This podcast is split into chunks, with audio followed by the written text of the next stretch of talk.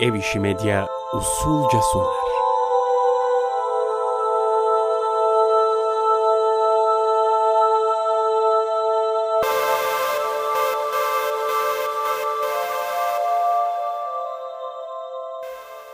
Sanki nefes alınan anlar ve nefes almanın doğurduğu nefes verme anları çok da renkli olmayan bir tablonun elektrikli süpürgeye çekilişinin ilk saniyeleri gibi.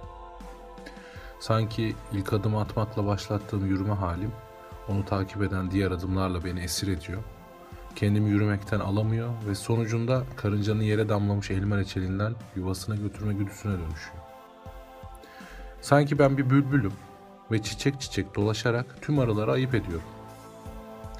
Sanki sese dönüştüklerinde hangi duvara çarparak, hangi kulak deliklerinden hangi karanlık dimalara hapsolacaklarını kestiremeyen düşüncelerim çekingen. Sanki incir çekirdeği kadar olmak ve beni dolduramayacak şeylerden uzak durmak istiyorum. Sanki domates kabuklarının soyulmadan atıldığı menemenin sadece ağızda bıraktığı psikolojik etkiyim. Sanki bal sevmeyen insan benliğinin altı gene zorunlu haliyim. İç çekişiyim ben. Saç teliyim beyazı dönmemek için uzamayan. Son damlasıyım rakının. Alengirli kapaktan dışarı asla çıkamayan. Herhangi bir göz kırpışının rüzgarına hasret büyüyen nedensiz hevesim ben. Kaldırım taşının bozulan sol köşesiyim. Ben artık kaldırıma uymam.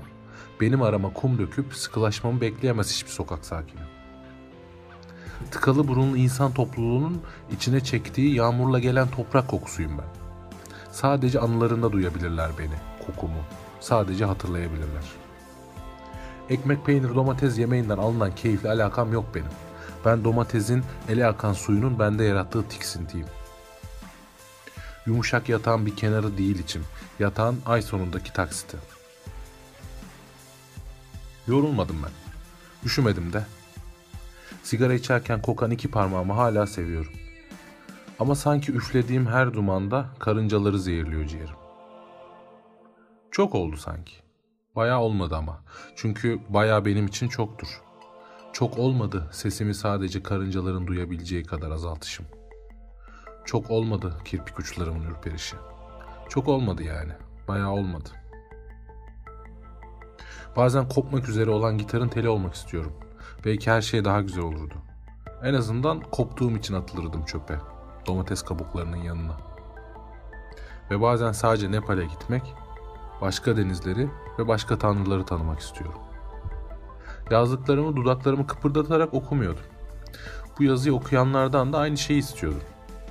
Söz vermiştim çekingen düşüncelerimi. Hapsetmek istemiyordum onları karanlık dimalara. Çünkü karanlıktan korkardı onlar. Ama zaman değişti.